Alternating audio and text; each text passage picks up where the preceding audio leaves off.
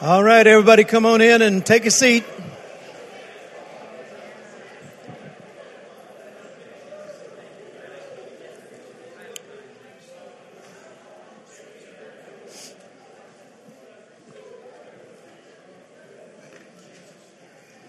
Now you see why I'm such a holy guy. She's been preaching this way to me all my life. And I think she's done a wonderful job this morning, don't you? And things that need to be heard, need to be preached. Amen. I was telling Richard back there earlier that uh, a lot of places we go, we're considered old fashioned because we stand for these standards. But if I'm old fashioned, leave me alone because it's working. Hallelujah. Amen. All right. And I trust that you understand that these messages that Carolyn's sharing, she's put a lot of prayer behind this, a lot of hours before the presence of the Lord.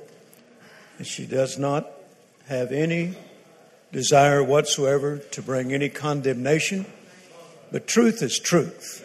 And it's time to quit sweeping truth under the rug because it may not be popular. Well, I'm not looking to be popular. I'm looking to hear, well done, thou good and faithful servant. Amen. So, are you ready for part two?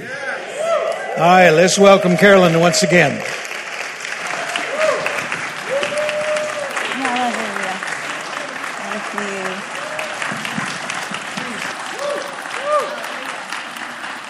Okay, you really need to pray with me because do you see how much I have left? and how much I've done? And I only have a little bit of time to get all that in, so it has to be by the Holy Ghost what I say and what I leave out and what we, okay? And uh, I'm going to give birth to twins this morning. I've decided that. Lindsay said it was twins, so okay. Father, I call upon you and I need you today to help me deliver this word as you want it delivered. Give me the ability, give me the strength, give me the correct words at the right time. I thank you for it. I yield myself to you in Jesus' name. Amen. Amen. You would have to know me I'm a, one of the kind of people that like to always be in the background. I never want to be up front. I never want to be seen. I never want to do the talking. I just want to support the man of God. And this has been so heavy on me that when Jerry asked me to do this, when did you ask us? A year ago, I guess? And uh, I said, no, no. You find somebody else? No, no. But then when I got to talking to Lindsay and this, this burden, and that's what I call it is a burden that came up on me, I said, I have to do it. I have to share it. I, I have to share what's in my heart, you know? And it's not out of anger and it's not out of, it's out of love because I want us all to make it to heaven. And all those that are under us and that follow us and all that you're responsible to. So that's where it's coming from, a heart of love. I want to talk about separating yourself. An important teaching in the Bible is about believers being separated from sin and the ungodly activities of the world as much as possible.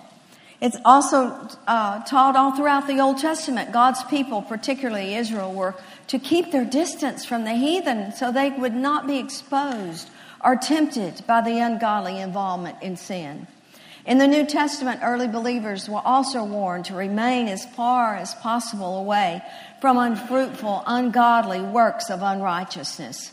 Sin spreads and it's contagious. And that is one of the reasons God wanted his people out of the grasp of wickedness.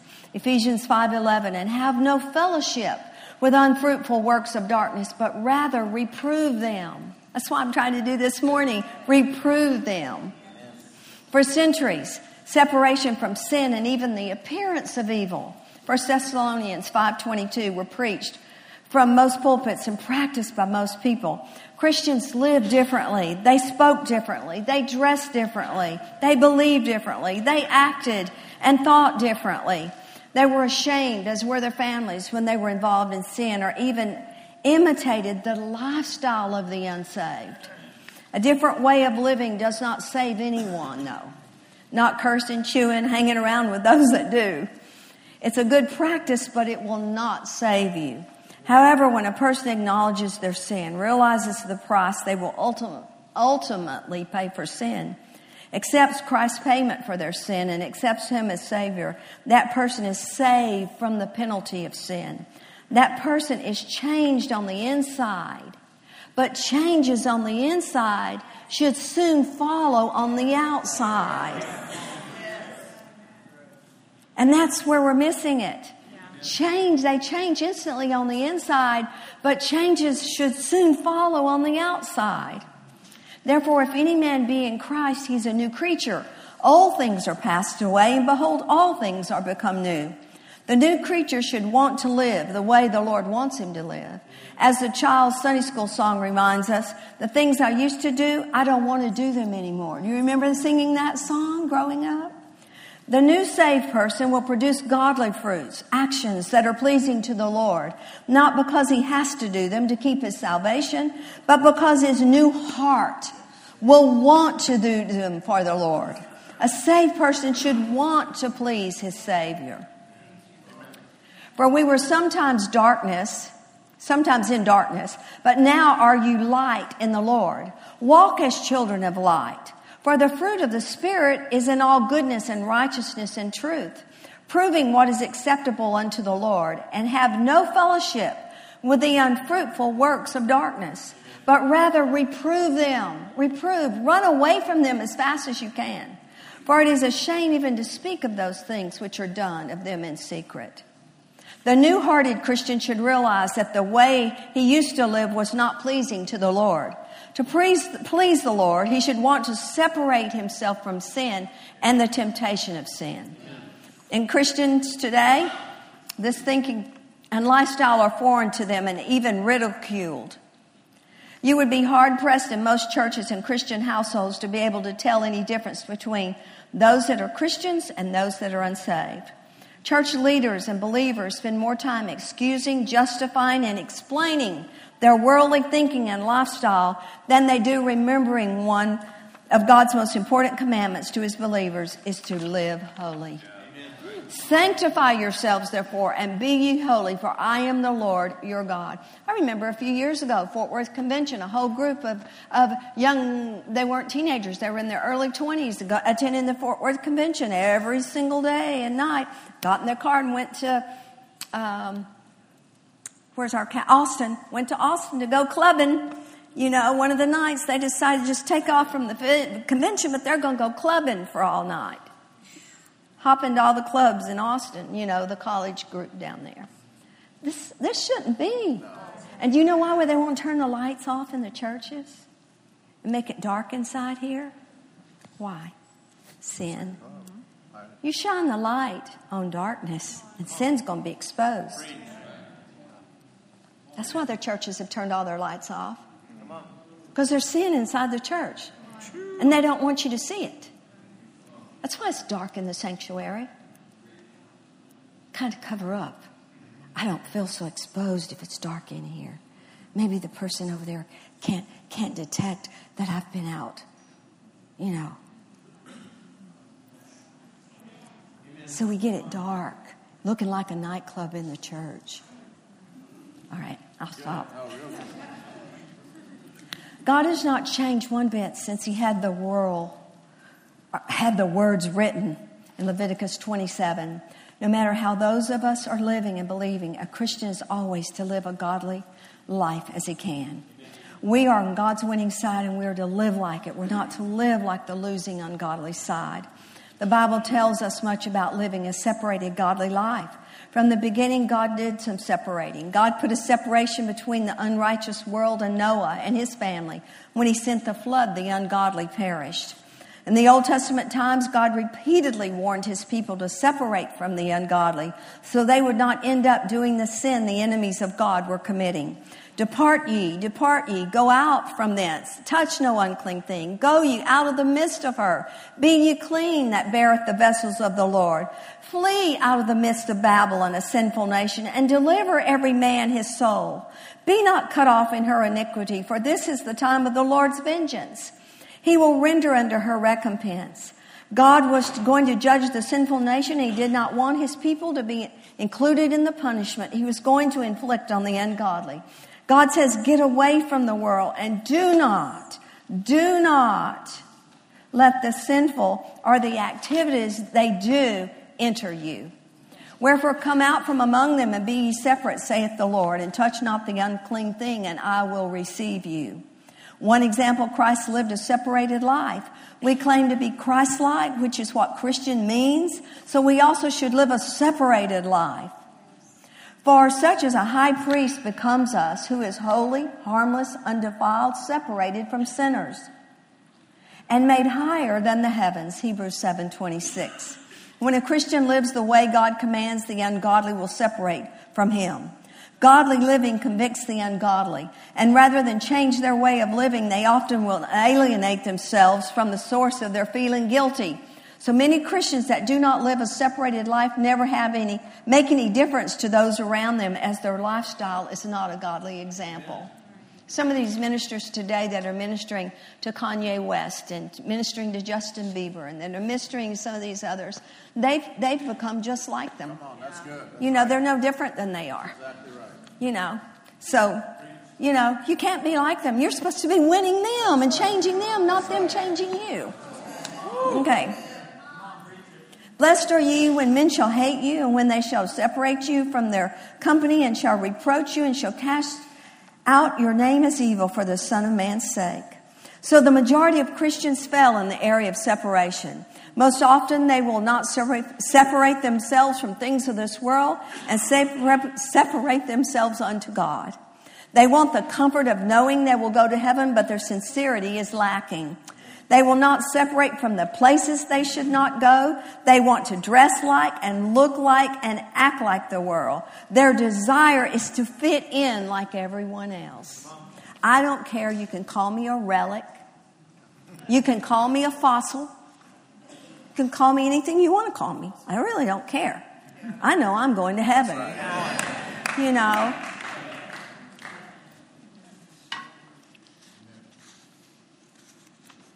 Today, like I said, Christians are more interested in fitting into the world than they are in fitting in with God and letting Him make them as holy as He can.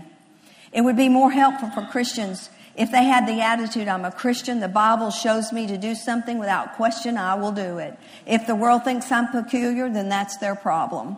As far as me and my house, we will be separated from the world and its many questionable behaviors. Do you know my husband? He loves root beer, not beer. So don't somebody delete it and say my husband likes beer. He likes root beer. So everywhere he goes, churches, they put root beer in, in his gift boxes and sacks and stuff, you know. And uh, he won't even go to the store and put it in his buggy because he doesn't want to see anybody to even, they'd be way across the room and say, Brother Jerry, I saw him with beer in his buggy. He wants to shun the very appearance of evil. He doesn't want to bring it home from these churches where he goes and speaks so many times because it actually does look like bottles of beer. I have four bottles right now in the refrigerator for, for, for my guest, for Jerry and for Richard.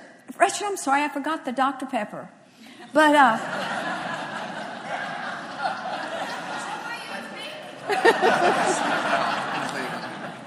but he is, shuns the very appearance of evil. He doesn't want this stuff. He, do, he doesn't want to cause anybody to stumble. He doesn't want anybody to fall. Just even from the, you know, sometimes even water they're making now looks like champagne. And he comes home from these churches with these big old, I've never even seen them. I don't even know where they're buying them. Bottles of water that look like champagne. And I'm saying, okay, I hope nobody saw you with that, you know, and think you're carrying home a bottle of champagne. But, you know, shun the very appearance of evil. We had an old prophet of God, it's not even in my notes and stuff, but old prophet of God, Brother Lee Spivey, years ago, that told Brother, told Jerry, shun the very appearance of evil. He said, Jerry, when you go someplace, when you get out, you don't leave your windows down. He said, you roll your windows up and you lock your car the instant you get out. He said, because you never know. Somebody may throw something in your car and it's not yours and you could never prove to the pastor, whoever, that that wasn't yours. Do you know that actually happened to my husband? Where was this on a trip? Pensacola, Florida. Pensacola, Florida. He pulled up to a, front of a Holiday Inn. to, to get my room, and I left my windows down. And when I walked out, somebody had thrown a Playboy magazine in my front seat. And I, if somebody had been there that knew I was in that meeting, and they saw that, I never could have proved that I, it, it wasn't mine. So I locked my doors even at my house. You guys, he does. In our garage, he locks our doors at our house because of that event. But the prophet of God had told him, roll your windows up and lock your doors. And there it was. Somebody coming out of that hotel just threw it in the front seat of that car. I know my husband. He's the godliest man on the face of the earth that I know, you know. So, shun the very appearance of evil. If it's questionable and you have a question in your heart, you know it's wrong. Don't do it. Don't do it. All right, very quickly, I, I want to talk about building our foundation. Proverbs 9:10. Oh my gosh, this I got this revelation this past week, and I went running into the bedroom on Saturday, I believe it was. I said, Jerry, Jerry, we've missed this. We've missed this. We're a whole body of Christ that has missed this. Okay. the fear of the Lord is the beginning of wisdom. The fear of the Lord is the beginning. Stuart, the fear of the Lord is the beginning of wisdom. There's no fear in the church for the consequences of the sin that people are committing.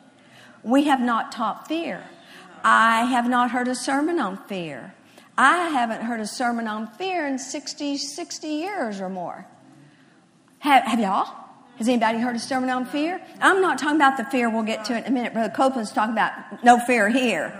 That's doubt, unbelief.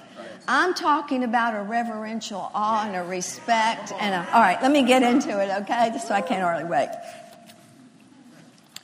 The fear of the Lord is the beginning of wisdom. The uncompromisingly righteous have an everlasting foundation, Proverbs tells us. Therefore, let us go on and get past the elementary stage in the teachings and doctrines of Christ the Messiah, advancing steadily towards the completeness or perfection that belongs to the spiritually mature. Let us not again be laying the foundation of eternal judgment and punishment. We're having to lay this foundation right now. There is eternal punishment and there is judgment. I've not heard one sermon in 60 years on eternal punishment and judgment. So we're going to have to lay the foundation now. Our whole generation. Nobody, nobody's heard about there's hell and you're going to go to it if you don't accept Jesus Christ as your Lord and Savior and change your way. That means I'm going this way and acting this way. And to be born again means I'm making about face and I turn and go in the opposite direction. So the foundation, the foundation is eternal judgment and punishment.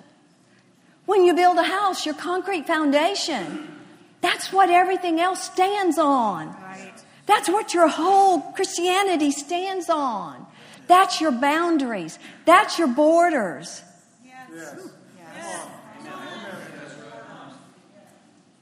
Eternal judgment and punishment is our foundation. When I looked at this, I thought, well, what is the foundation that needs to be laid for Christians? The foundation is the first thing that has to be done when you're building a house. Without a firm foundation in the truths of eternal judgment and punishment prevents us from building a proper and healthy life in Christ. We're not going to have a healthy life in our relationship. Do we know anything about eternal judgment and punishment? I don't think we do, especially this generation has not heard anything about eternal judgment and punishment. Um, it would be compared to attempting to advance your education without the basic tools required in elementary school, such as the ability to read or 2 plus 2 equals 4. Why is that so? In careful study of the Gospels, you'll notice that Jesus spoke of hell and described it three times more than he did heaven. I didn't even know this until I started studying this. Jesus spoke of hell three times more than he did heaven. He did this to build a foundation within us the fear of God. And here's one example of what he said. Jesus said, Whatever you have said in the dark will be heard in the light. And what you have whispered behind closed doors will be shouted from the housetop. for all to hear. Dear friends, don't be afraid of those who want to kill you. They can only kill the body. They cannot do any more to you. But I'll tell you whom to fear. Fear God. Who has the power to kill people and then throw them into hell. Luke 12 35. His words are accurate and they are exact. We must have an understanding of eternal judgment and punishment that firmly establish us, establishes us and keeps us and keeps the fear of the Lord in our hearts. Allow me to explain. It gives us boundaries or borders. What is a river without boundaries? It's a flood. A flood causes destruction and devastation. Only God can give the eternal sentence of hell. What we have spoken in secret will be made manifest by the light of His glory at the judgment. Now I said, and this is what I read, God is the one who gives the eternal sentence of hell. Not only our words, but motives, attitudes, and works will be manifest. The fear of God keeps us continually aware that nothing can be hidden from Him. Nothing we do can be hidden from Him. Even the most secret things. And when we know nothing can be hidden from Him, even the most secret things, and we know nothing will escape His judgment, and His judgment is just, if we lack this understanding, we can become deceived into believing God overlooks or even doesn't even see lawlessness. And we can take comfort in an unscriptural mercy that doesn't exist.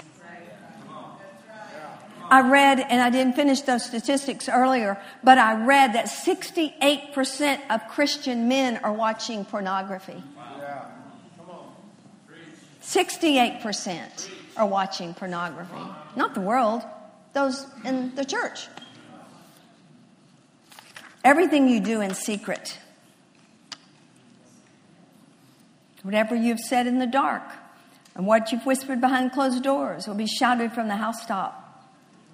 Whatever you do in secret will be revealed at Judgment Day. Don't you want to say, Oh God, forgive me? Oh, forgive me. You don't know all the forgiveness I've been praying out uh, for everything under the sun in the last few weeks. Lord, forgive me of that. Forgive me of thinking that. Forgive me of saying that. Lord, forgive me of this. I mean, forgive me.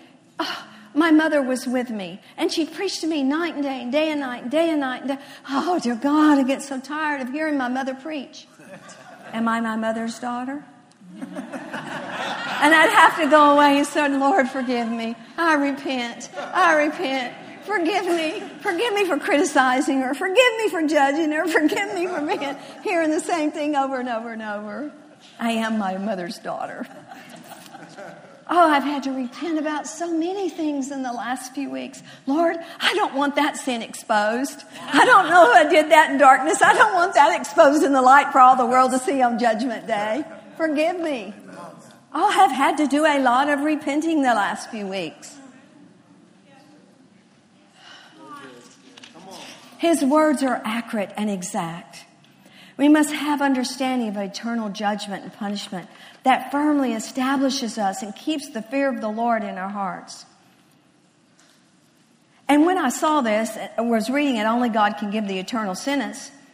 The fear of the Lord keeps us continually aware that nothing can be hidden from Him, even the most secret things. And when we know nothing can be hidden from Him, even the most secret things, and we know nothing will escape His judgment, and his judgments are just and all of that. I was trying to get to my notes where Lindsay said to me, she said, Carolyn, I look at it this way. They had to go out and do a little TV, a little TV live thing right now, so they'll be back in in a minute. But she said, Carolyn, I kind of look at it this way. She said, I tell my girls, now if you do this, this is going to be the punishment. This is going to be the restriction. And she said, if my girls go out and do it, she said, ultimately they're the ones that were responsible right. for the judgment and the punishment that they had to endure. Right. It wasn't me. I wasn't. The, I was the enforcer. She said, I was just the enforcer of the punishment, even though I didn't want to be. But my word had gone out there. If you do this, then this is what's going to happen to you. And she said, I had to be the enforcer. And I said, I can see that. Don't you know it breaks God's heart that day when that comes that He has to be the enforcer? Yeah. To say, Depart from me, you workers of iniquity, I never knew you. Look at the, the virgins, the story of the, the ten virgins that uh, they had their lamps. The bridegroom's cry went out. Five had enough oil and had extra left over that they were able to go in. What about the other five? He said, Depart from me, you workers of iniquity. I never knew you. Oh my goodness. I want to be have oil in my lamp and I want to have extra. I want to have extra. Hallelujah. I want to have extra. So the fear of the Lord is the beginning of wisdom. Commit sin to be lawless, that is, the sinner breaks God's law in this way. Lawlessness is a re- rejection of God. Satan, who models the ultimate rejection of God, will one day empower the Antichrist called the lawless one, who rises to power, will be in accordance with how Satan works. Many will stand before Christ claiming a connection with him that exists only in their own minds. They will rehearse their good deeds done in his name only to hear Jesus declare them to be workers of lawlessness whom Christ never knew. At that time, those who practice sin will be cast into the blazing furnace, while those who are covered by the righteousness of Christ will shine like the sun. Matthew 13. Jesus will have the ultimate victory and will eliminate lawlessness or sin forever. The Bible connects lawlessness or sin and rebellion against God with his need for God's forgiveness. God's righteousness is imputed to us as, at salvation, and God forgives us of our sin. Now, Definition for the word lawless, a noun. It means a state of disorder or a disregard for the law. I have two thoughts on it. Oh, this is where my notes were for Lindsay.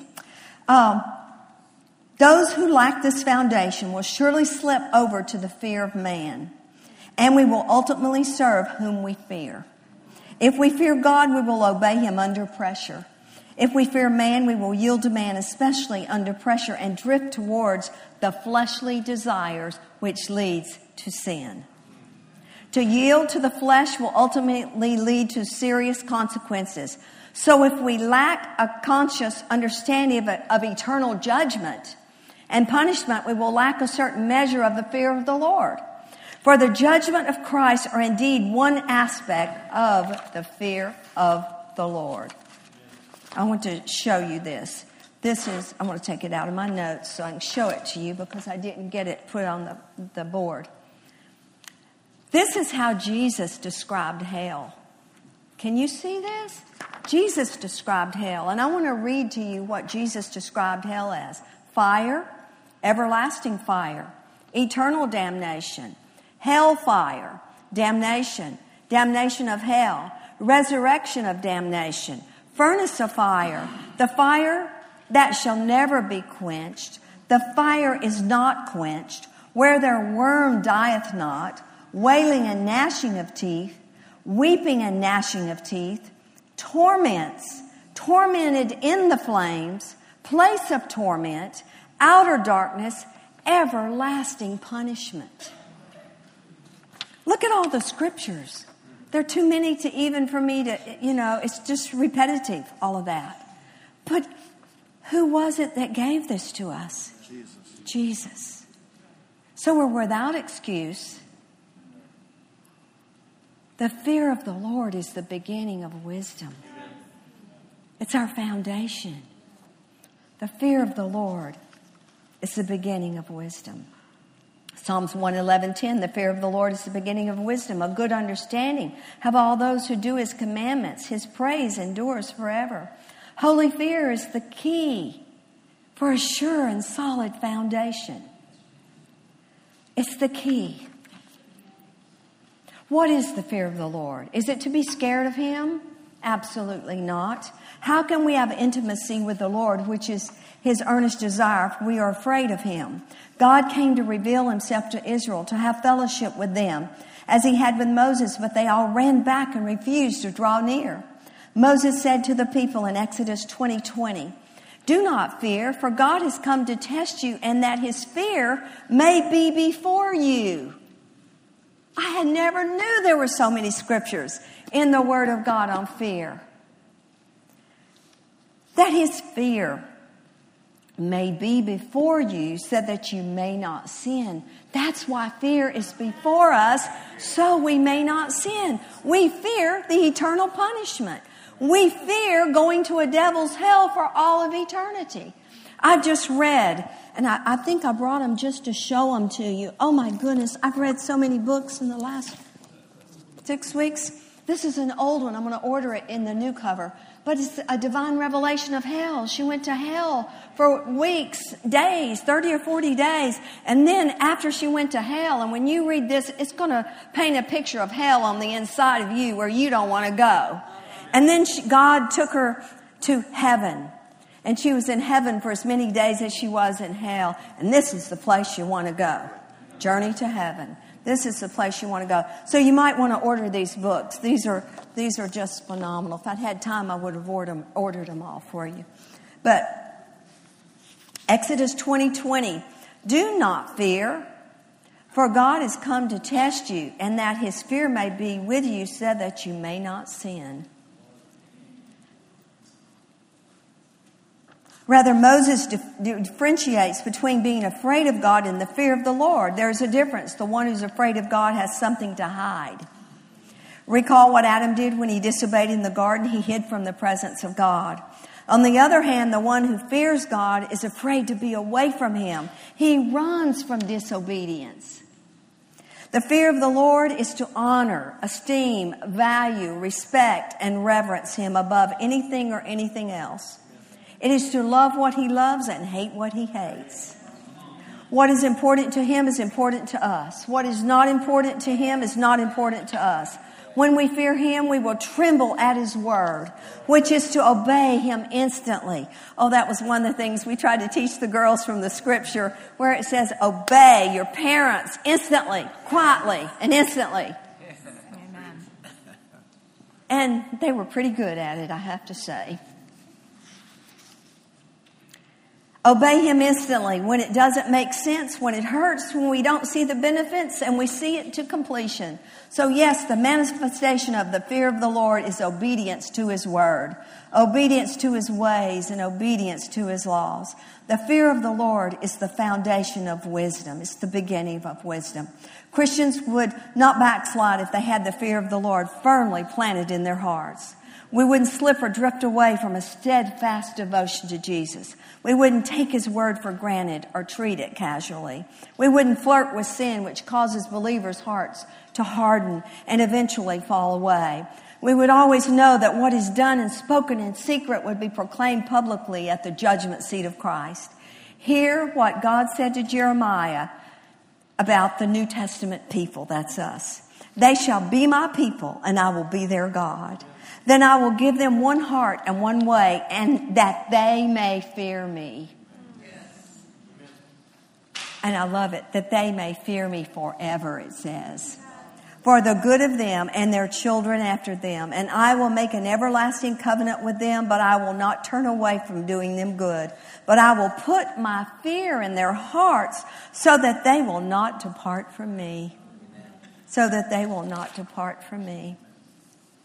Paul tells us cult, work out, cultivate, carry out to the full and fully complete your own salvation with reverence and awe and trembling, self distrust with serious caution, tenderness of conscience, watchfulness against temptation, timidly shrinking from whatever might offend God and discredit the name of Jesus. Notice God says, Fear me forever, that they will not depart from me. We carry out complete our salvation with reverential fear and trembling. So let's keep this under the awareness that every thought, every word, every deed will be made manifest at the judgment. Having the conscience keeps us humble, cautious, sober minded, tender, aware of temptation, keeps us uh, uh, ready to obey, always keeping things uh, in our forefront that please God and not doing things that displease Him. Notice that Paul says, uh, that we fully complete or finish our salvation with love and kindness. The fear of the Lord gives strength to, to not fall away, but His grace gives us the ability to live this life. Consider Paul's words to the Romans. He discussed how Israel's falling away resulted in the Gentile salvation. He called Israel the natural branches, and the New Testament Gentile believers were the wild branches. Hear what God said through the apostle Paul. Well said, because of unbelief they were broken off, and you stand by faith. Do not be haughty, but fear. Notice he doesn't say, do not be haughty, but love. No, he refers to the fear of God. Why? You'll again see in the next two verses, it's what gives us the strength to continue in his love. For if God did not spare the natural branches, he may not spare you either. Therefore, consider the goodness and severity of God. On those who fail, severity, but towards you, goodness. If you continue in his goodness, otherwise you will all be cut off. We, the believers, are to consider the goodness, the love, and the severity, the judgment of God. If we do not fear God, we will not continue in his goodness, and we will be cut off. So, the fear of God keeps us from coming up short and by falling away. The love of God, on the other hand, keeps us from legalism which also destroys intimacy with God. Our love for God also fills our emotions and our intentions and keeps them passionate and accurate. We must have both the great forces of love and fear in our lives to maintain a healthy relationship. For this reason, Paul called God our Heavenly Father. He called him Abba, meaning daddy. So there's also the fear and there's love. Oh my goodness. Isn't that wonderful? He is love, but also he is just and a holy judge. Do not fear him is to lack enduring stability. And Jesus repeatedly said, He who endures to the end shall be saved. Now, I'm not going to share any of that. I want to go. I want to just show you a few things, and then I want to get into something else my next few minutes. I didn't have time. 44 Bible verses on eternal, eternal judgment. 44 Bible verses on eternal judgment. Then I have a whole teaching on what did Jesus say about hell, okay? Now this is what I can't wait to get into. This is going to cheer you up a little bit. Okay, I'm going to end with a good note. The baby's going to be here and we powdered it and dressed it and we all get to hold it now. Revivals and awakenings. Hallelujah. Revivals and awakenings. 1720s, 1740s that occurred during the colonial era is one of the most famous movements in the history of American Christianity. Many of our first settlers on the eastern seaboard came here inflamed with the gospel and hungry for religious liberty. For the early New Englanders, religious and social history were inseparable. In the 1960s, oh my goodness, the pilgrims came with a fire in their heart for a world where they could worship the Lord without any hindrances or restraints. The colonies were, according to one historian, the most Protestant, Reformed, and Puritan commonwealth in the world.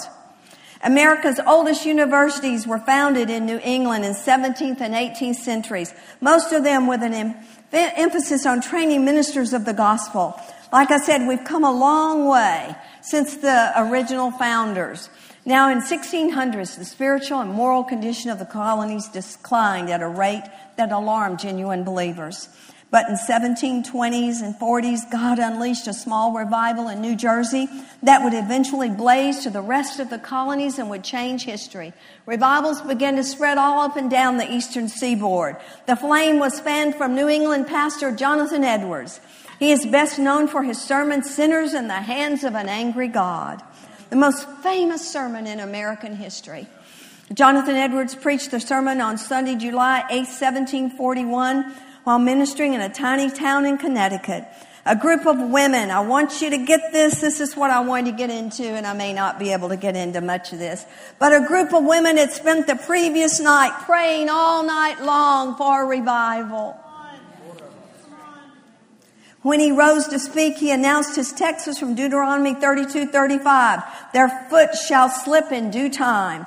The hellfire and brimstone approach was a departure from his normal style of preaching. He spoke softly and simply, warning and unconverted that they were dangling over hell like a spider over a fire. O sinners, consider the fearful danger that you are in.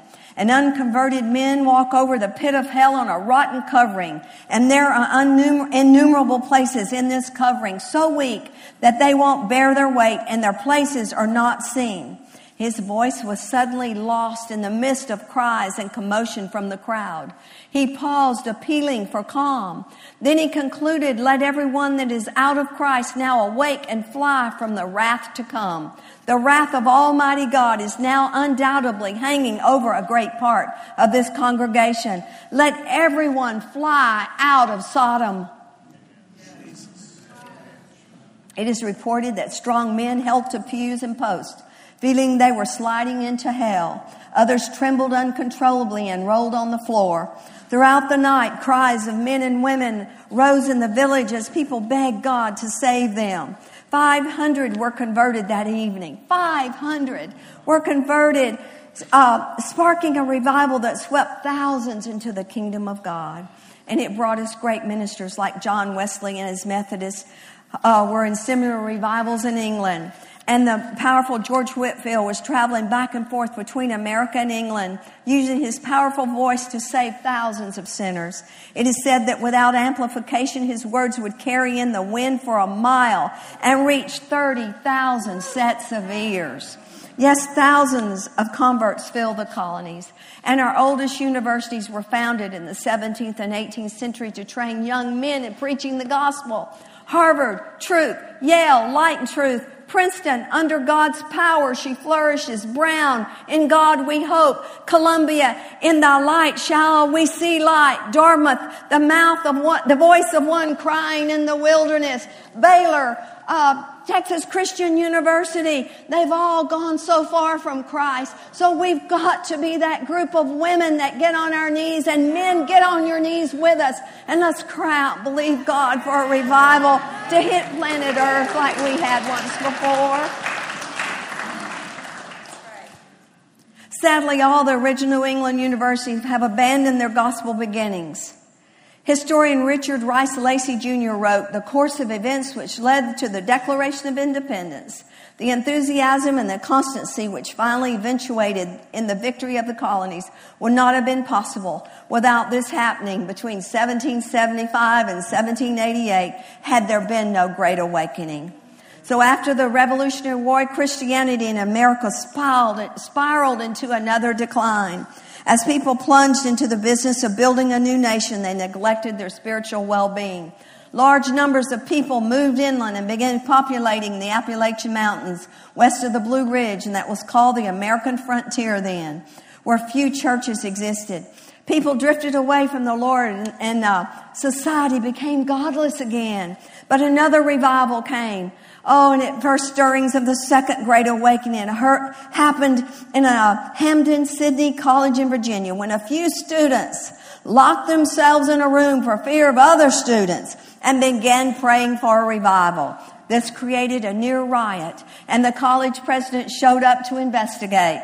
After inviting the Christian students to his office, he joined them in prayer. And within a short time, more than half the student body had been converted. As thousands of converts filled the colonies, new theological training colleges opened up. Uh, oh, I gave you the list. The revival spread to other campuses and became a forerunner what occurred shortly on the American frontier. In the 1800s, plain spoken evangelists like Reverend James McGready began holding brush arbor meetings in southern Kentucky. Crowds materialized in unprecedented numbers. Thousands upon thousands clogged the roads. Tremendous conviction of sin broke out with people weeping and wailing as they found God. The most famous of these camp meetings occurred in Cane Ridge, Kentucky, and Daniel Boone's the one who invited him to come. This is an eyewitness account by James B. Finley, James B. Finley. The noise was like the roar of Niagara. The vast sea of human beings seemed to be agitated as if by a storm. I counted seven ministers all preaching at one time. Some on stumps, others on wagons. Some of the people were singing, others praying, some crying for mercy in the most piteous accents, while others were shouting more loudly. While witnessing these scenes, a peculiarly strange sensation such as I had never felt before came upon me. My heart began to beat tumultuously. My knees trembled, my lips quivered, and I felt as though I would fall to the ground. A strange supernatural power seemed to pervade the entire mass of my mind. At times it seemed as if all sin I had ever committed in my life was vividly brought up in the array before my terrified imagination. And under their awful pressure, I felt as though I must die or get relief. Finley was so overcome that he left to find a nearby tavern so he could settle his nerves with a brandy.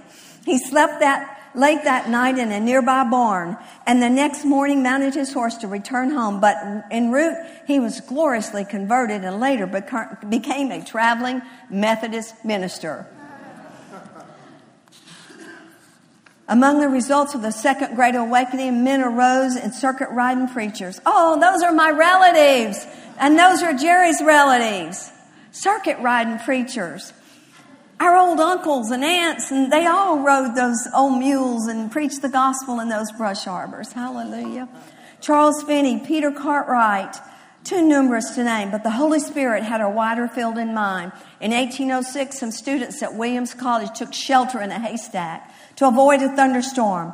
And there they joined in prayer and committed themselves to go into all the world wherever God might lead. Under a haystack. The birth of the modern missionary movement can be tracked back to the haystack prayer meeting, it says. From this great awakening, a flood of humanitarian causes flooded like river currents, including prison reform, child labor laws, women's rights, rescue missions. Thousands of organizations spring up to advance education, temperance, world peace, Sabbath observance, overseas evangelism. This gave birth to the American Bible Society, the American Sunday School, American Board of Commissioners, Foreign Missions, American Tract Society, American Temperance Society, Home Mission Society. It just goes on and on and on. The moves of God, which began in the 1820s, have good and lasting effects on the general public.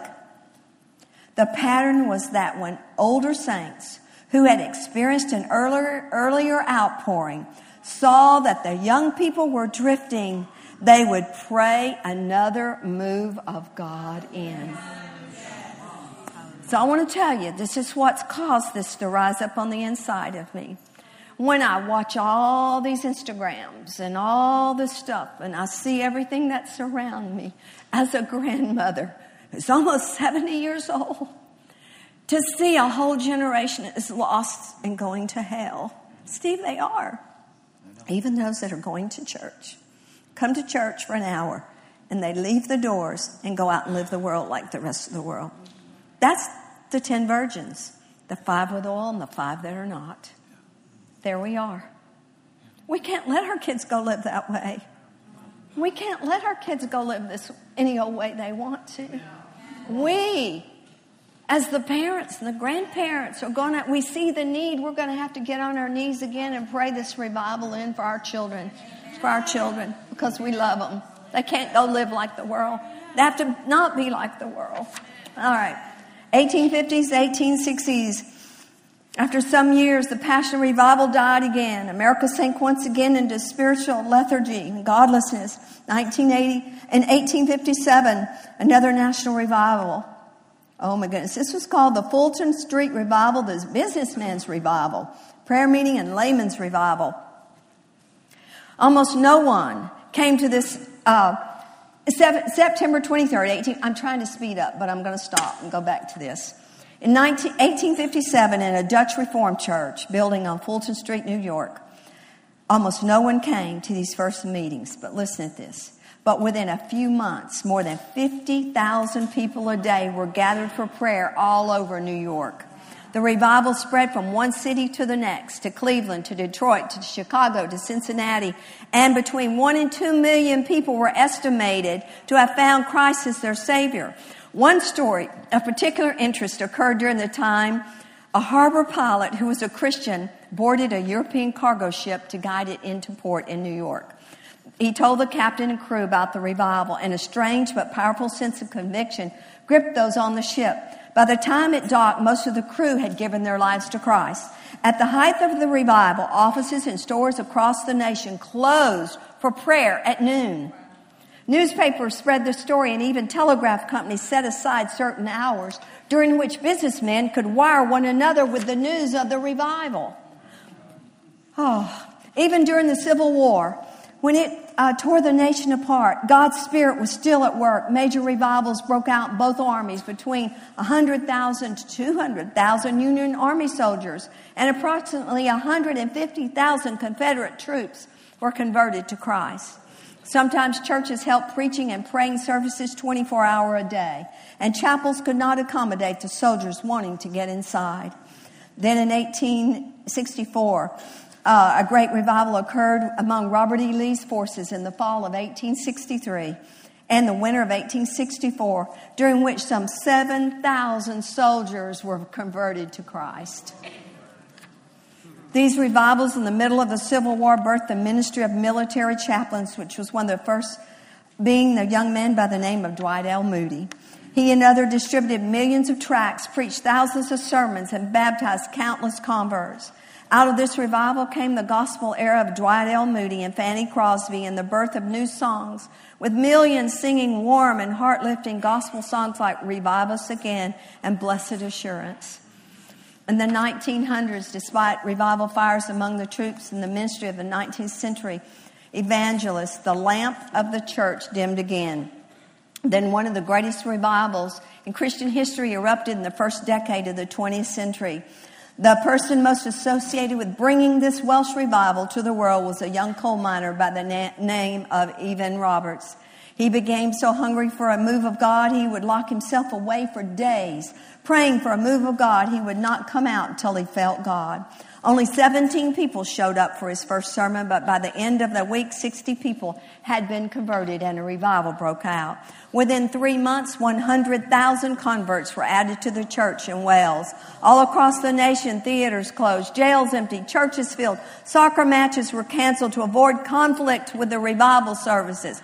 Welsh miners were so thoroughly converted that their ponies and mules had to be retrained to work without the prodding of curse words thousands throng to the churches that he spoke in all over England, Scotland, Ireland, and the continent of America. When he did speak, his messages were quiet and simple obedience to Jesus, complete consecration to his service, receiving the Holy Spirit, and then allowing ourselves to be ruled by him. The revival spread through England, Scotland, Scandinavia, throughout Europe. Accounts of the history of the Christianity in South Africa India, Korea, China. Report revival fires ignited everywhere. Indonesia, numbers of Christians tripled. Thousands came to Christ in Japan. Brazil, the Baptists experienced the equivalent of 25 years of growth in three years from 1905 to 1907. In America, the Methodists of Philadelphia reported 10,000 conversions in a four month period. In Atlantic City, so many people were saved that uh, some reports could only find 50 or so people among the population of 60,000 that did not profess Christ. It is believed that in New England, more people were added to the church in April of 1905 than any other record, on, t- uh, on other time on record. Half the students of Rutgers University were swept into the Bible studies, and 70% of the students at Princeton gave their heart to the Lord. Oh, I just At Asbury College, four male students met in private room to pray, and about 10 o'clock that night, the Holy Spirit seemed to enter the room. Other students came running, and few slept that night. The next morning, the revival spread all over the campus like a tidal wave, and for three days, all classes were suspended as students got their lives right with God. An awakening hit uh, Seattle Pacific College on December 19th, 1905. And uh, it was hard for, to, for the participants to describe, but students gathered and wave after wave of blessings, billow after billow of divine glory rolled over the entire congregation. So great was the power of God that the unsaved, when unable to resist, the meeting continued long after midnight. Portland, Oregon had such a visitation of the Spirit that the occasion is still called Portland's Pentecost. In Atlanta, stores, factories, offices, even the Supreme Court closed so people could attend prayer meetings. In Louisville, the press reported thousands of conversions and 58 leading businesses uh, closed at noon for prayer meetings. In Colorado, the state legislature, Colorado. Doesn't Colorado need prayer? Colorado state legislature suspended its proceeding so members could attend prayer meetings. Colorado is one of the most ungodly states in the nation.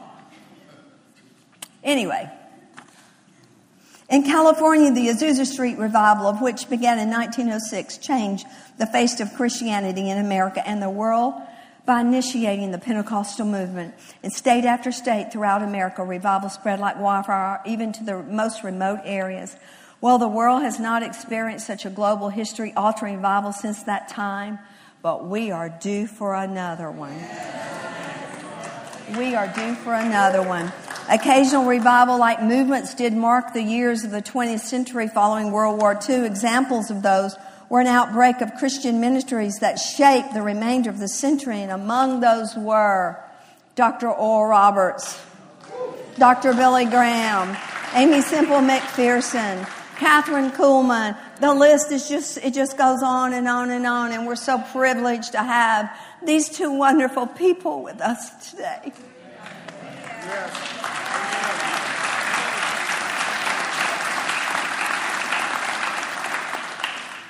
1970s, our nation once again fell on hard times morally and spiritually. Those that are my age can never forget the dark days. You know, I've been so grieved over what I've seen so much lately on TV. And when I began doing this study and research again to present to you, it's nothing new. It's what we saw in the 60s. It's only seven times worse now.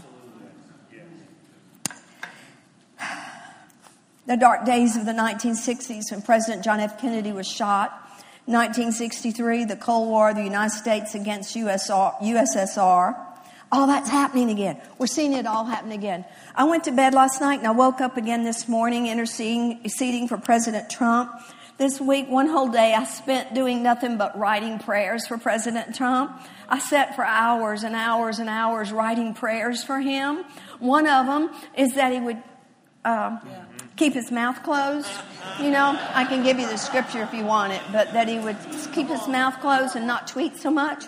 But uh, I started praying last night when I went to bed, when I got this morning, because you know where he is right now for 12 days. He's in China, South Korea. He's going to Guam. He's going to all those places. You guys, he's just a matter of miles. And if the jerk would kill his own brother, two women put, you know, killing him, how much more would he plot and plan to try to kill our president while he's over there? So we need to intercede.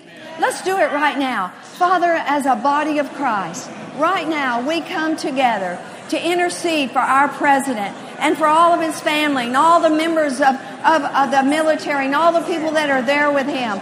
We lift them up, Father, that you protect them and that you put a hedge of protection around them in the name of Jesus and any plots or plans that have been devised by Satan to cause harm and destruction. We bind them right now in the name of Jesus and we call them inoperative. They will not come to fruition. They will not work against our president and the leaders of our government and of our military. In the name of Jesus, we declare you foiled. We declare you defeated. We declare that you are bound and inoperative in Jesus' name. Amen, amen, amen. Well, we saw President John F. Kennedy was shot in 1963, the Cold War, the United States against the USSR, and I have so much I want to teach on that, and I can't. I've got five minutes, okay? I'm going to give myself five minutes. Oh, so Everything is being fulfilled. It's like chess pieces being moved around. You see that USSR is great friends with Iran. Oh, I have so much I wanted to read to you. But you know, our former president is the one who gave them the money and gave them all the supplies to be able to build the nutrition, nutri, what's the word? Neutron. Nuclear bomb. Thank you. Thank you. So all that, but we're watching it all being fulfilled and China will eventually play into it. China, Russia, and all the, the Persia, which is now Iran, and all those nations, we can see it all coming to pass. We can see all the friendships and all the inner, and we've known forever when Russia, the walls came down and we were able to get in there and preach the gospel. Don't you all know it's just going to be for a season and then those walls are going to go back up and you won't get to get into that nation. So we're being able to see all that right now. Oh, it, it oh, it's fun to, to see it, to see it happening. Okay. Radical conflict raged in the South in 1968. Dr. Martin Luther King was assassinated in Memphis, followed by the tragic slaying of Bobby Kennedy. Riots erupted in the streets. The Vietnam War ripped apart the fabric of our national life. Richard Nixon was elected president. Oh, dear God, help us. Uh, students took over their university campus. Bombs went off. People were killed. Institutions of all kinds were attacked. Exactly what's happening now. Hustle, drugs. I can't say hallucinogenic. Hallucinogenic. I'm not saying it right. Were popularized long hair, short skirts, transcendental meditation, Eastern mysticism. All these forces were swallowing up an entire generation. Watergate sent out politics into chaos, and students battled the National Guard on college campuses, sometimes with tragic results. From San Francisco emerged um, Haight-Ashbury District, New York, Greenwich Village. Here, the long-haired youth adopted countercultural values, turned to drugs, dropped out of society, and protested the establishment. In 1968, a Christian couple who saw the need began to intercede and pray and got on their knees, opened up their home, and opened up a, a, an evangelistic coffee house called the Living Room. Another Christian coffee house is soon opened up all and down the West Coast.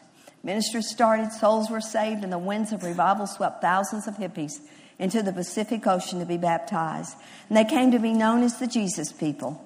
And on January the 1st, 1971, Billy Graham rode through Pasadena as a Grand Marshal of the Tournament of Roses.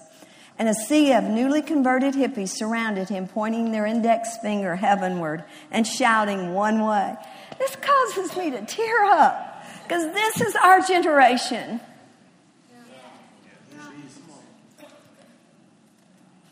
The deeply moved Reverend Billy Graham, and he committed himself to encourage these young people who were seeking Christ out of despair.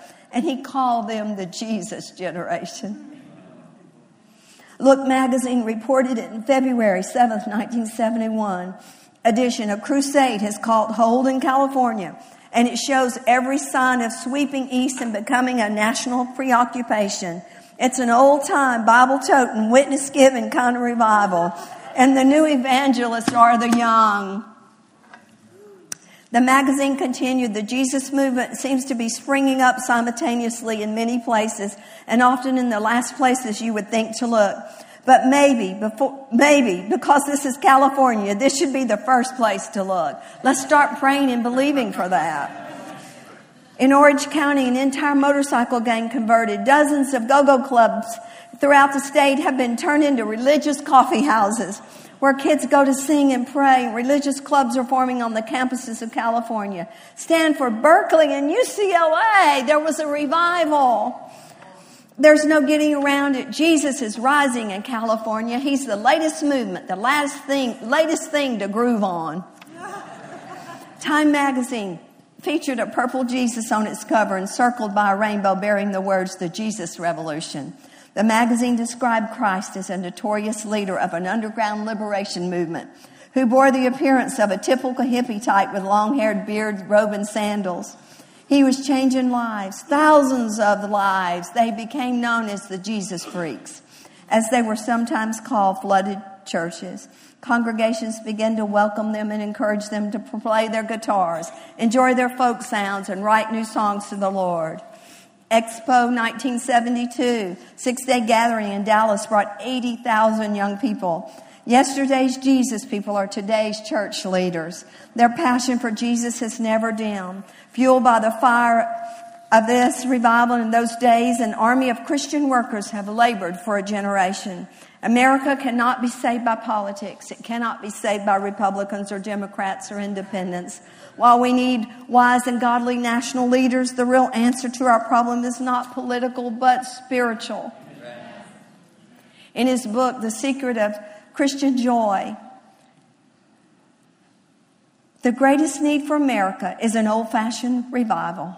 heaven born, God sent revival. Throughout the history of the church, when clouds have hung the lowest, when sin has seemed the blackest, and faith has been the weakest, there have always been a faithful few who have not sold out to the devil or bowed their knee to Baal, who have feared the Lord and thought upon his name and have not forsaken the assembling of themselves together.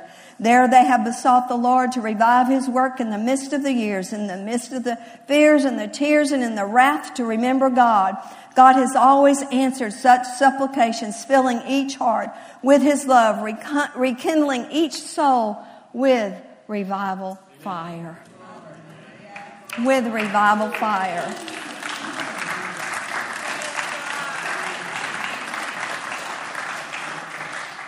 It's only going to happen if we do our part. And I didn't even get into us doing our part. So, if we do our part, and that's a whole sermon on prayer. Until we do it, the world's going to continue just as it is. But I don't want it to continue just as it is. Jerry, come up here and tell them just a few minutes about your part in that great revival out there happening in California. That was just some wonderful times in our lives. That's when it all happened for me. Yeah. 1969, I surrendered my life to the Lord. And uh, shortly after that, Brother Copeland came back to Shreveport to preach where Carol and I grew up. And by the direction of the Lord, he singled me out and said um, the Lord had told him to pay my way to go to California and that I was to stay there as long as the Lord directed me to. And he sent me to train under a man by the name of Dave Malkin. Dave was a uh, businessman, a very successful businessman. He was part of Crusades for Christ. He got filled with the Holy Spirit and he had such a burden such a desire for the young people of our generation. And he began um, winning just one on one young men and women to the Lord. Started having a prayer meeting and a Bible study in his home. And uh, eventually it grew to over 100 people, 100 young people. And that's where Brother Copeland sent me. And our first meeting was at Pismo Beach. 144,000 hippies showed up, 4th of July, uh, Pismo Beach for drug parties, dune buggy races, and what they didn't know they showed up for was a major outpouring of the Holy Ghost. And I got to be part of that. I was part of that Jesus movement. I was part of baptizing thousands of young people in the Pacific Ocean. I got to be part of uh, speaking on later, later, not that same trip, but later. I spoke in the Jesus rallies Jesus People rallies and U, uh, University of Southern California, uh, UCLA, uh, University of Colorado, uh, Texas, I mean, uh, Arkansas Tech. I got to be in all of those famous Jesus movement rallies right on the campuses of some of the major universities in this nation. And I'm believing to see it again, praise God. Amen. I'm believing to see that again. Amen. Hallelujah. The revival days are not over. They are here again. Praise God. And you and I are the people that God wants to use. Can you say amen? This morning, as I um, arose and, and began to get ready to come over to the service, I had the Lord lead me to uh, Ephesians chapter 5, or chapter 4, rather. And I want to read a couple of verses to you. In verse 13, till we all come in the unity of the faith and of the knowledge of the Son of God unto a perfect man, unto the measure of the stature of the fullness of Christ. Now, here's a verse he pointed out in particular that we henceforth be no more children, tossed to and fro, and carried about with every wind of doctrine. Come February of next year, uh, it will mark my 49th year in the ministry. And I have watched over the years, particularly over the last 20 years, the body of Christ falling for winds of doctrine. Preachers falling for winds of doctrine. Some of these preachers are very well known.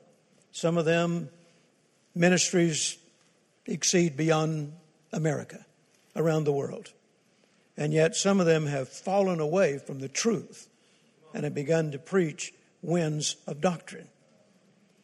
He said, We are not to be carried about or carried away with winds of doctrines, but we are to speak the truth in love.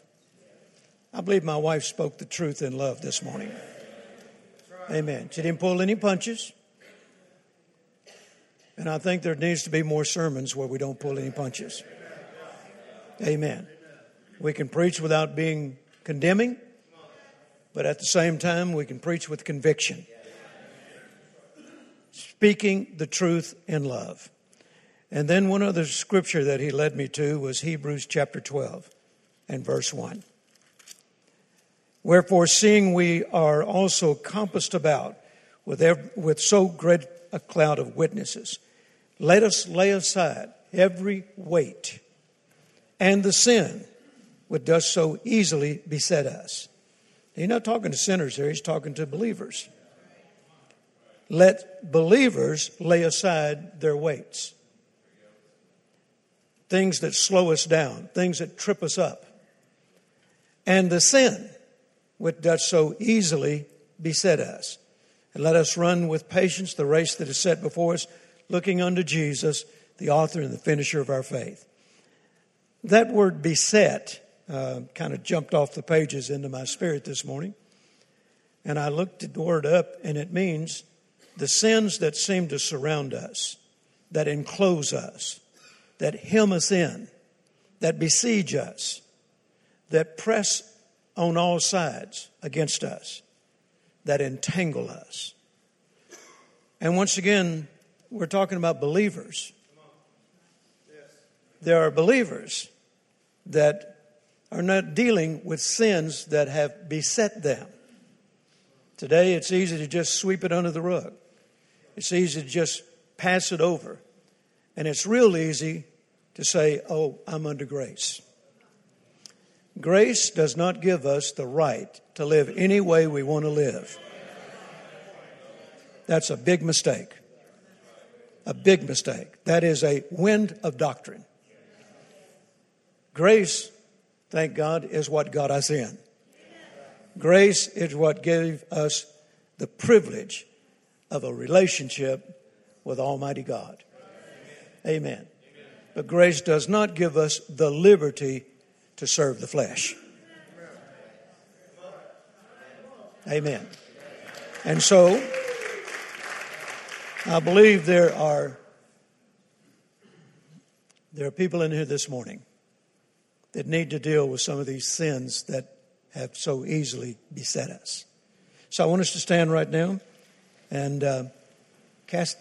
Would you come and uh, just the praise and worship team just come and minister unto the Lord, and we're going to dismiss here in just a moment. And this is not to uh, embarrass anybody, it's not to condemn anybody. But I think it's time that we quit playing church. It says, lay aside, lay aside the things that so easily beset you, things that entangle you. Carolyn mentioned this morning that uh, so many ministers. In fact, I was in a hotel uh, not too awfully long ago, and uh, when I was checking in, the receptionist at the at the desk said, uh, "Are you one of those preachers who watches the uh, X-rated movies?" I said, "Well, no, ma'am, I'm not." She said, "Well, we have a number of them that do." And I thought, well. I certainly don't want to be mixed up with that bunch. But you know, if you don't have any fear of the Lord, reverence for God, then it's easy to get caught up in that kind of thing. I remember back in the early 70s, I was in Chicago and I was preaching there in a meeting. And I was there for several days, almost, almost a week, every night. And when I checked in this Holiday Inn, this was the first time I, I'd ever been in a hotel where they showed movies, X rated movies. And I didn't know that. And I just turned on the television one night after the service, and I just turned it on, and there, right in front of me, were, was a couple involved in a sexual act. And I was shocked. I couldn't believe. And I picked up the phone and I called the front desk and I said, "Do you people have any idea what's coming across your televisions in here, in these rooms?" She said, "What?" I said, "There's pornography." She said, "Oh, you you you can only get that if you have a special key." I said, "I don't have a special key. I didn't ask for a special key, and it just came across my television." And I turned it off and I went to bed. I'll never forget the thought. It planted a thought. I wonder what they're doing now. And I called Carolyn. I said, Pray for me. I just experienced something I've never experienced since I've been born again uh, the pull of sin. Just that, just that. I mean, I didn't see it for more than 15 seconds, but that thought. I wonder what they're showing now. I wonder what they're doing now. And I got up and I called Carol and I said, Pray for me. I don't want this pulling on me. That's how easy, how subtle it is that you can get caught up in that. You know, I, I love sports. I love, I love watching sports, and uh, I particularly like boxing. And some of the great boxing matches comes on some of the channels like HBO or Showtime or something. And I, and I have those channels, but I have them so I can watch those sporting events. And sometimes when I'm home and, and I get to watch those, well, I'll go get ready for it and I'll turn the television on and maybe it's not quite time for it, the sporting event to come on. And maybe some movie is showing just before that. And you might catch the very end of it. And, you know, people are doing what they're not supposed to be doing. and I'm amazed at how subtle the devil is. You know, I, I used to go to all these major, major championship boxing matches. And most of them are done in Las Vegas. And I had a friend that uh, who was a professional boxer that I led to the Lord.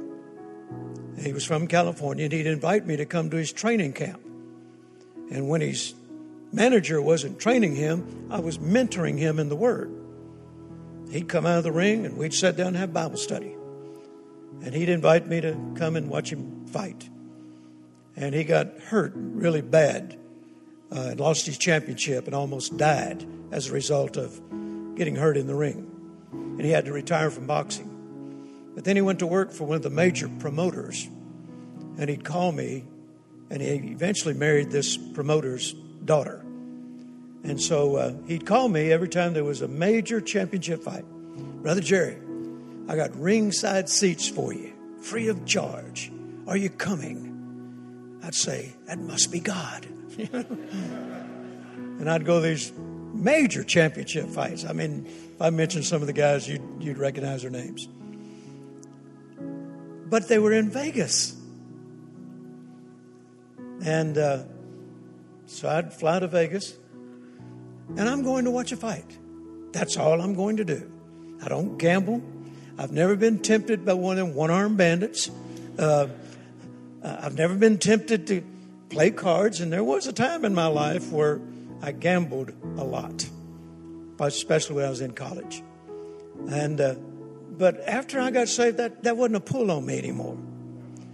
But when you go to Caesar's Palace for a major championship fight, when you check in, you have to walk through the casino to get to the elevators to get to your room.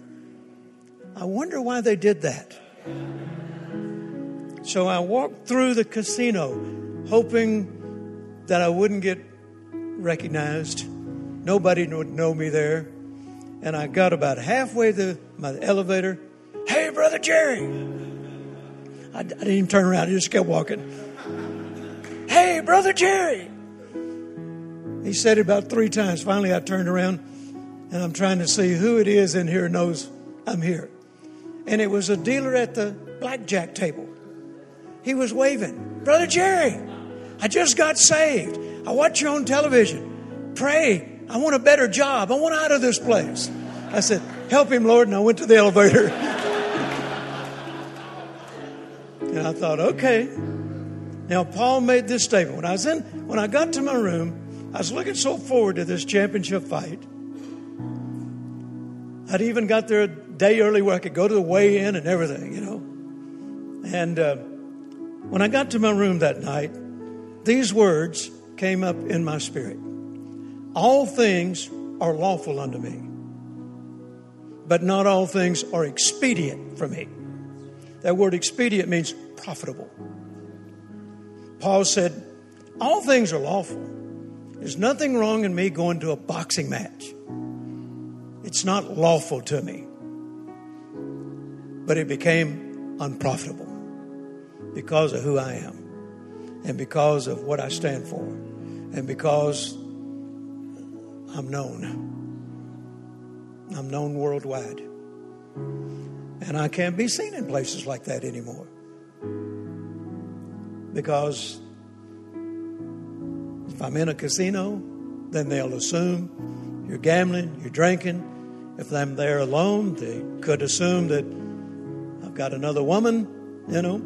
So I finally made the decision. God didn't make me, I made the decision on my own. I'm not going anymore. I'll just watch it on television. You know, there comes a point where you have to make some decisions. Everything's lawful unto us, but not everything's expedient. It's not profitable. Amen. And I just sense in my spirit the Lord saying this morning, let's deal with some things that are no longer profitable for us. Amen. Sins that so easily beset us, that entangle us, that have a grip on us. And you probably, just like I was there in that hotel in Chicago, I was totally innocent. I wasn't looking to find a pornographic movie on television. I was there to preach, I was there to minister to people. But I saw how subtle the devil was and just, just getting a little thought in my mind. That's where sin starts a thought. Amen. So this morning, I'm not trying to embarrass anybody, but I think we should deal with some things. How many of you long to hear those words, Well done, thou good and faithful servant? Amen. You know, in the church that Carolyn grew up in, and in the church I started going to uh, when we first married, they had an altar. You remember when churches had altars? People came to pray. We don't have one in this church. I wish we did. When we started it, we did. I don't know where those benches went. Somebody removed them. I don't know. Nobody asked me. I guess because I'm not here very often, they just moved them. but we used to have altars in this church. Well, we don't have an altar, but we have a stage. Well, this is old time, brother. Well, maybe we need to get back to some of the old time ways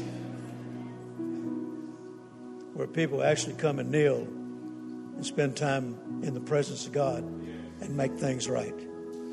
You know, I, I remember in some of those early services that Carolyn would take me to the Life Tabernacle. Steve Munns, you know, was part of that. And,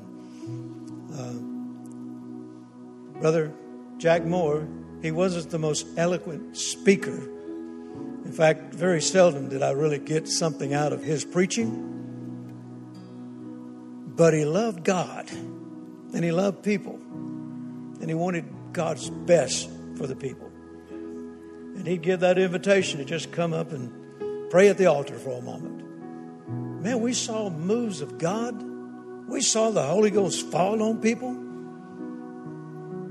Amen. So, could we do that this morning? If there's something in your heart that you need to deal with, don't sweep it under the rug anymore. Just something in your heart, we don't even know what, we don't even want to know what it is.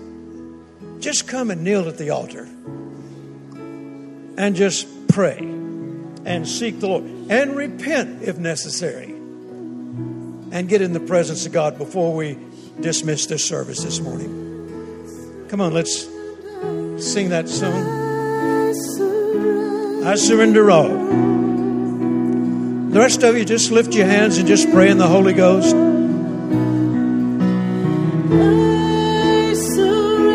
Thank you, Father. I surrender all to you,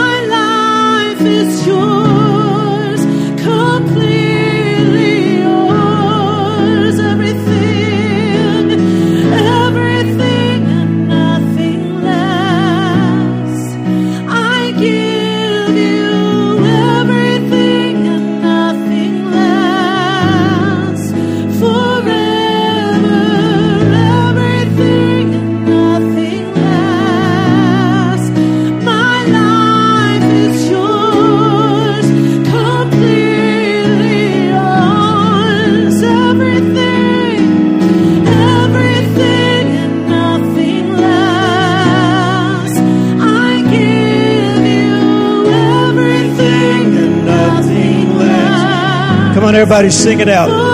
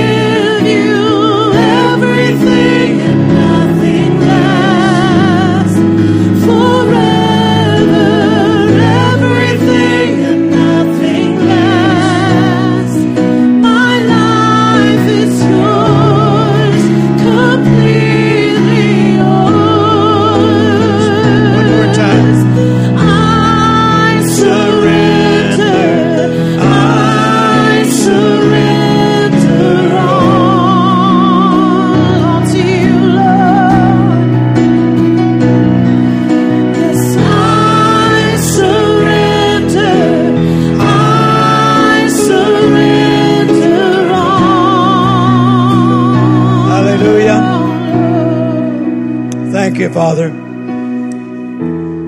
Well, take a deep breath. Say, Isn't it good to be free? Amen. Praise God. A vessel of honor meet for the Master's use. That's what we all want to be. Amen. Say, I want to be a vessel of honor meet for the Master's use. And thank Him right now for loving you so much. Amen. Thank you, thank you, thank you, Lord, for loving us so much. Hallelujah. Amen. Justin,